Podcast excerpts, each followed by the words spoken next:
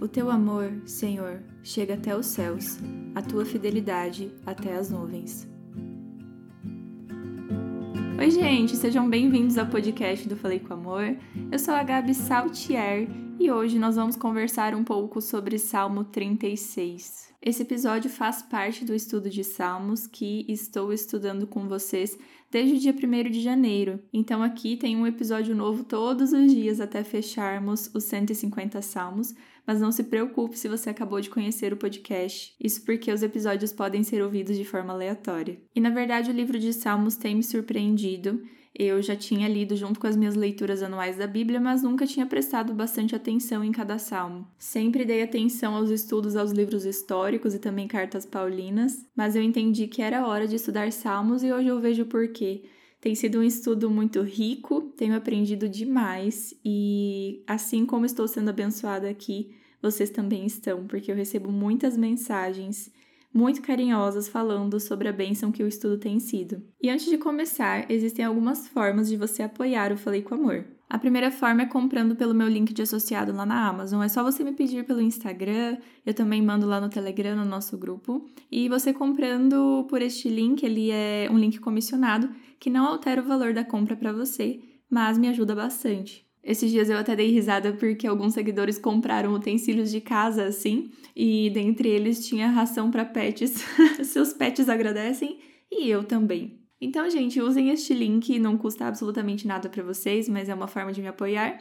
E a outra forma também é você adquirindo as apostilas que eu já criei para estudo aqui para o Falei com Amor. Já tem a apostila do Falei com Amor de Marcos e de Efésios, são apostilas autorais em que eu utilizei muitos materiais de estudo para montar comentários de todos os trechos dos dois livros e ao final da apostila tem bastante pacote de Bible Journaling do livro, com ilustrações autorais também. Então é uma super forma de você me apoiar e ainda adquirir um material de muita qualidade, e você encontra tudo isso lá no site faleicomamor.com.br. Se você ainda não leu o Salmo 36, te convido a ler assim que terminar o episódio, mas calma, se você estiver na rua, se você estiver dirigindo ou fazendo as suas coisas por aí, não tem problema, leia assim que você puder. Todos os trechos que eu leio aqui no podcast para vocês são trechos na nova versão internacional, que é a tradução que eu mais gosto aqui, mas dessa vez eu vou precisar recorrer a uma tradução mais tradicional,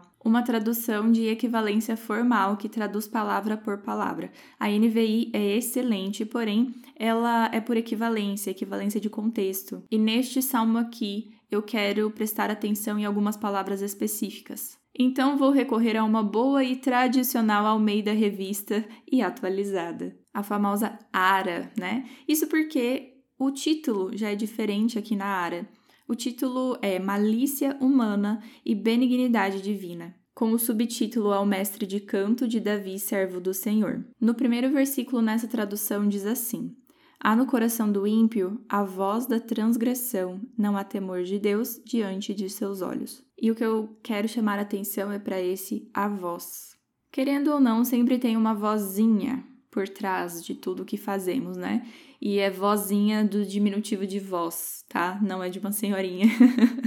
e lá em Provérbios nós vimos que essas vozes são da insensatez ou da sabedoria, inclusive tem um episódio lá no estudo de Provérbios com esse título, se eu não me engano é o primeiro. Então, se você rodar o podcast aqui para baixo, nos episódios mais antigos você vai encontrar. Porém, aqui, sendo bem clara, né, a voz que nós escutamos ou é do inimigo ou é de Deus. E é necessário entender que Deus tem uma benignidade que é eterna. Deus é bom, o coração dele é bom.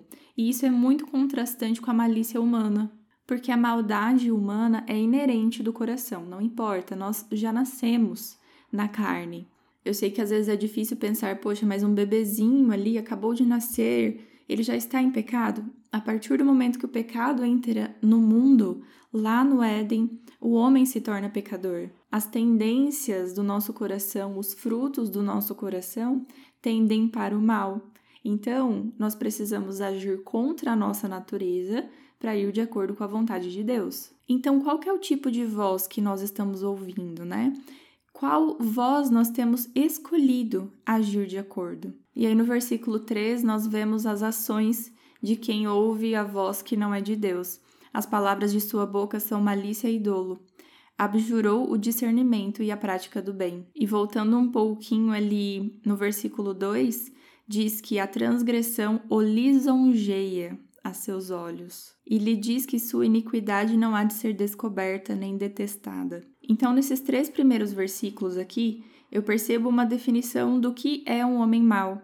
Às vezes a gente tem a impressão de que homem mau é aquele que age com a maldade descarada, em que nitidamente aquilo é maldade até mesmo para o mundo, né? Tipo uma pessoa 100% maléfica, um assassino, nesse sentido. Mas Davi está mostrando que, na verdade, o homem mau é aquele que não anda segundo a voz de Deus. E a voz de Deus é amor, porque Deus é amor. Nós vemos ali que quem não ama não conhece a Deus. Isso está em 1 João 4,8. Então, até mesmo quando você faz boas ações, se essa boa ação não tem amor, está errado.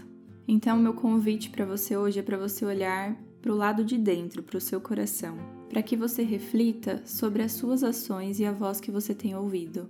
Você ama, você ama as pessoas, você ama o seu ministério, você expressa caridade com o seu próximo, suas boas ações são guiadas pelo amor, o seu serviço a Deus e a sua fidelidade a Ele tem amor tem a base no amor, porque o que é mais contrastante entre a maldade humana e a benignidade de Deus é justamente o amor. E quando nós expressamos esse amor, nós expressamos a nossa semelhança para com Deus. Quando Jesus voltar, se ele nos olhar e perguntar: Você amou? Eu desejo de todo o meu coração que a resposta seja sim. Então, que a gente continue na presença dele, que a gente não desista de continuar estudando a palavra dele e que a gente persevere, seguindo a verdade em amor. Fique com Deus e um beijo da Gabi.